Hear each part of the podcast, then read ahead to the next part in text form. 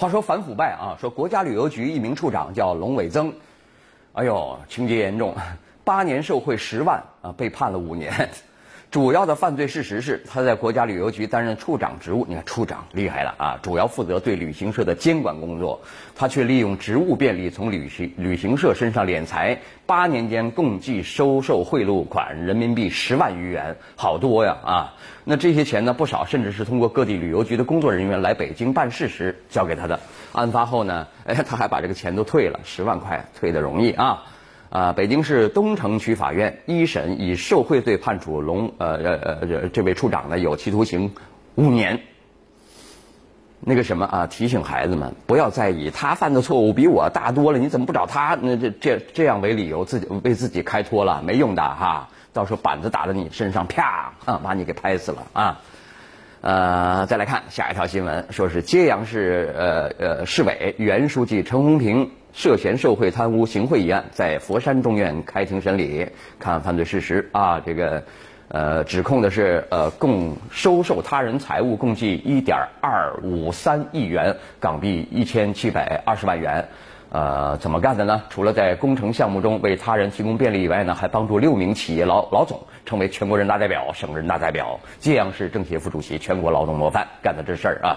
值得注意的是呢，除了其中折合两千六百万元人民币左右的款项，他用于投资股票以外，其他全部借给了他传闻中的情人，叫许秋林啊。你看点人家名了啊。那这个案子还没判呢，以每十万。判五年计算，啊就像那位那个什么北京的啊旅游局的那个处长啊，那这个从呃按以这个标准计算，十万判五年，陈红平得判多少年呢？说来有意思啊，美国好像有这个判入狱两三百年、四五百年的，那有人说那还不早就死了，对不对？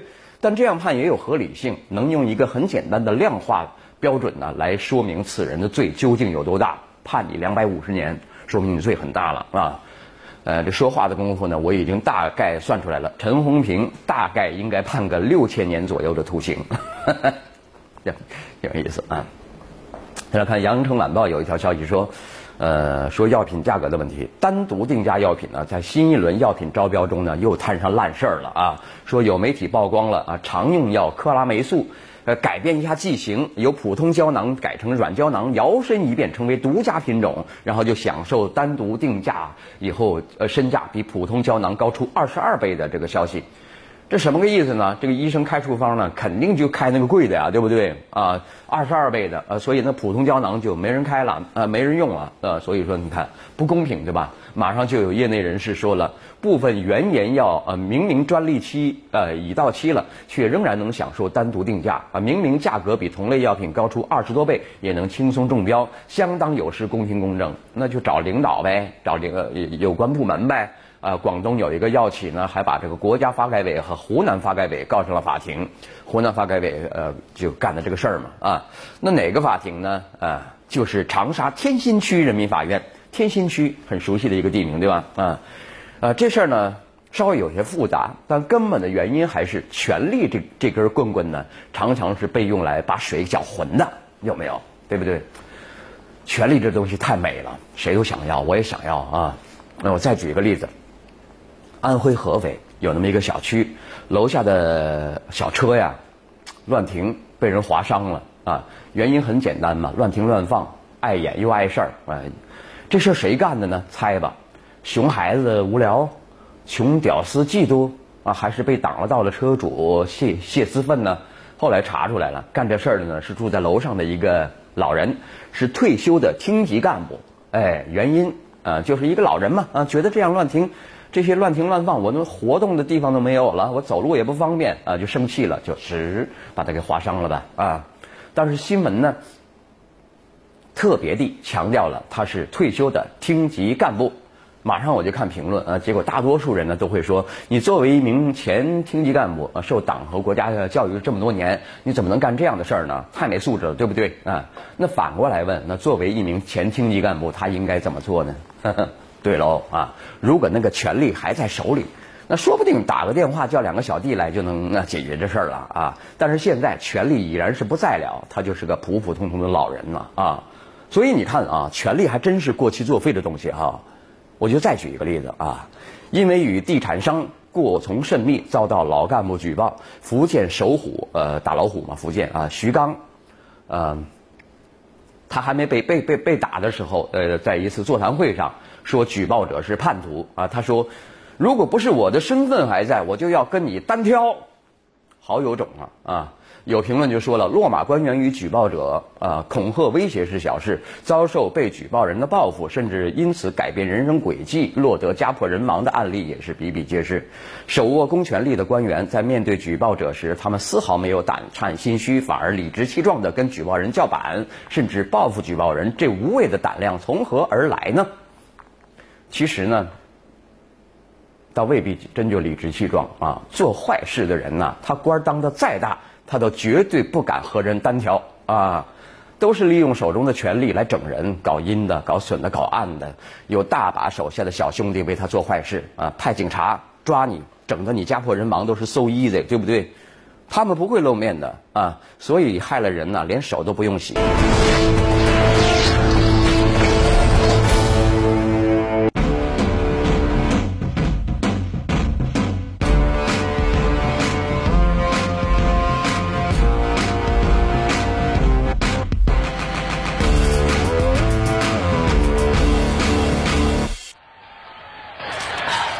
放松是什么？放松是什么？放松是什么？放松是什么？耶！放松还没耶！放松究竟是什么？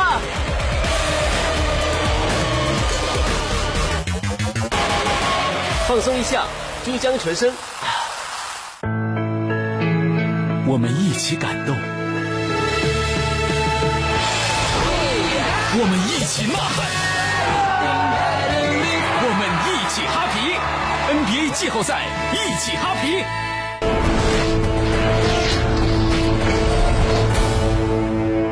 哎，汪峰终终于是上头条了啊！说的是他作为一名著名的歌手、公众人物。呃，居然为德州扑克站台代言，呃，结果被查出这个活动涉嫌赌博啊！然后汪峰在微博上叫屈了，他说：“我真的不清楚这样一个慈善赛怎么就变成了涉赌。”啊，在正面回应的微博中呢，汪峰搬出了这个王阳明老先生的话啊：“此心光明，亦复何言？君子坦荡荡啊，有没有啊？”结果挨骂了。我们来看看媒体是怎么骂这个明星的啊！新闻晨报的评论。用慈善为赌博张目是什么？是丧尽天良，骂得好狠啊！啊，评论说了，玩过德州扑克的老手必然知道这个他这个扑克和这个赌博的关系啊。既然你精通德州扑克的门道底细，你去南京之前，难道真的对此一无所知吗？就算一帮老友聚到一起打牌，也得先问问一下啊，咱们今天是怎么个玩法呀？更何况这是跑到外地和一伙不认识的人打牌，哪有不闻不问的直接上桌的道理呢？那翻一翻汪峰德州扑克的显赫史，不难发现他出入澳门赌场以及拉斯维加斯赌场的记录。呃，章子怡也是在赌场认识的，说是啊，不是认识他爸妈了啊。那去赌场呢，不是去追求刺激与快感，而是去寻求比赛精神。估计连他自己也都不信啊。出事以后呢，有人骂，有人挺，倒是有位网友说了句大实话，说你们怎么能怪汪峰呢？他不懂法呀啊。大概真是这样吧，啊，一个必须提及的现实是，这场比赛铁定非法啊！还得补充一句啊，德州扑克第一次被公安部认定与赌博有关的时间呢，早在三年前，啊，所以说你看贵圈真乱啊，娱乐圈呢啊啊，所以说这个这场涉赌风波呢啊，这个好像这汪峰呢就呃呃填补空白了，怎么着呢？黄赌毒大行其道啊，黄和毒都在抓。这下倒好了，汪峰主动出来补齐了赌这个缺了啊！接下来的话就狠了，说身为明星的汪峰，你愿抛下私德当赌徒，那请去该去的地方。若尚余良知，你有没有想过，你那几百万的粉丝当中，有多少涉世未深的孩子，在你自作精明拿出明星光环和慈善旗号来为赌局证明的这场呐喊助威中，哪怕只有一个孩子因为你误导走上赌桌，步入歧途，你何以面对孩子和他们的父母呢？所以，自鸣得意地设下这场慈善赌局的主办方，以及为他们站台狡辩的明星，都属丧尽天良。其实，老马认为呢，这算是一种言论自由吧？啊，你无无论怎么去骂一个明星，呃，是没有人去管的，骂得越狠越好。但是如果你面对一个，比方说危害更大的不当的公共政策，你这么开骂，尤其是指名道姓的骂啊，是要吃不了兜着走的。比方说，我举个例子，啊，如果你谁谁谁制定的政策导致一个孩子上不了学。导致一个孩子他跳了楼啊，都属丧尽天良，你能这么骂吗？你骂骂试试。接下来再说说，新常态不仅要务实，还要会解释。哎，为什么拿出来说呢？作者不一般，是万哲，叫是中国黄金集团首席经济学家。最近很多人对经济重新又感兴趣了嘛，炒股票嘛，对吧？啊。啊，他说呢，新常态首次提出来呢，到现在已经有一年的时间了，应该已经变成常态了啊。呃，二零一五年一季度 GDP 增长百分之七引起的反应，说明我们对新常态理解仍然不够透彻啊。进入并适应新常态需要三步，三不主义啊。首先是不恐慌啊，大家不要被唱衰论呢吓坏了，要清楚经济周期性啊啊，这个这个是下行压力啊什么，它不是衰退啊，这是周期率啊。呃，任何国家的经济发展总有周期性啊，经济增速下降或者是经济调整引起的阵痛啊，和经济上行一样，都是经济发展过程中的正常状态，对吧？高潮低潮嘛，啊，其实是呃，其次是不安乐啊，所以说，嗯，面对经济下行压力，行政管理者和企业管理者们应该保持危机意识，对吧？那么我们国家将完成从传统稳态增长向新稳态增长的转换，这种过渡需要重构新的增长模式和发展源泉，不但需要极大智慧和勇气，也需要积极作为和不懈努力，对吧？最重要的是不盲目。中国经济三十多年高速发展，常被称为奇迹。你如果沉醉于奇迹和迷失于衰退一样盲目，这两种状况呢，都和我们缺少基于中国经济发展实践的经济理论和模式有关。新常态就像个新年呃新媳妇儿啊，它的重点在于身份转换，迈进这个门儿啊，当然是期待也预见将来会更好，生几个胖娃娃，对吧啊？那尽管会有一段困难时期，不得不不面对更为复杂的环境和更为多重的压力，但这是成熟的必然阶段啊，必经阶段。分享给大家啊，看看手里的股票你应该怎么玩儿哈。稍后你来我往。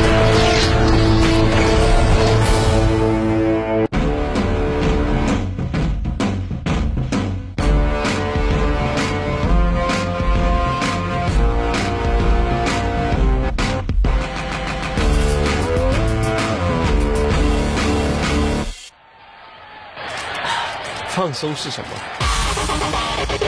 放松是什么？放松是什么？放松是什么？放松还没耶！放松究竟是什么？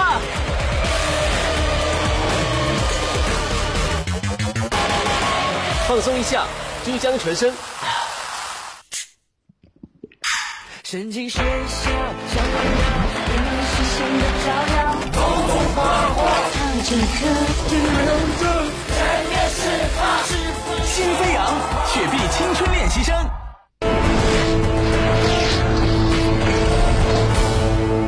哦，你来我往啊！大家关心什么呢？啊，说武汉啊有个学校前几天半夜校园里空降了一架战斗机，引来不少学生围观啊。有学生说啊。才凭修长城上头条，又买回一架战斗机，我们学校真是太任性了啊！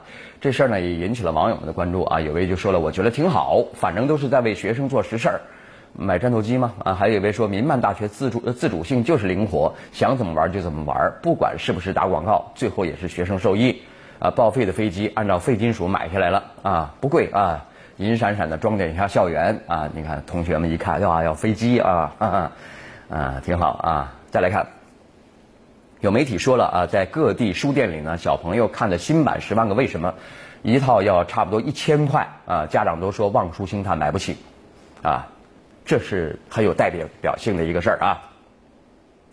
来看网友们怎么说哈，有一位就说了啊，我家有七十年代出版的《十万个为什么》，均价零点五元一本儿，呃，还有一位说，精美的书是买来炫耀的，不是用来读的啊。十万个为什么可以说承载着七零八零后对科学的启蒙教育。那时候几毛钱一本书，一套也不过十几块钱，嗯，但是那时候爸妈的工资也几十块钱而已。啊，呃，精装简装的版简装的版本呢，这个书呢重量合适，对吧？你看现在有有些书啊，动不动抱起来跟抱这个木箱子一样，忒重了哈。呃，再说了，价钱呢也是跟着翻着跟头往上涨，所以说啊，这恐怕又是改革深水区的问题。书为什么那么贵呢？哈哈，再来看啊。有网友发微博说了，河北衡水的一所中学呢，为了不让学生跳楼，在教教学楼的每一层阳台过道上都安装了铁栏杆啊！博主惊呼：“这是把学校改造成监狱啦！”看大家怎么围观。有一位就说了。放了护栏说是监狱，没放护栏又说不安全，学校也没有办法。但是个人觉得还是，呃，还有护栏是对的，生命更可更可贵，关就关吧啊！还有一位说，我认为这是治标不治本的做法啊，最主要的是开导学生，减轻学生负担，而不是本末倒置的设置栏杆啊。后来呢，学校呢说了啊，那不好看是吧？我在我在这个栏杆上挂点花儿，呃，挂上花就不是栏杆了，哈哈，啊，所以说有时候发议论是很容易，但是你真是牵涉到这个。呃，问题的实质，孩子们为什么压力这么大？为什么就动不动想不开？哎呦，这究竟应该算在谁的账上呢？对不对？一直在说为学生减负，为什么越减负担越重呢？对吧？啊，好了，那今天呢，我们就先聊到这儿，明天还是这个时间，我们不见不散，拜拜。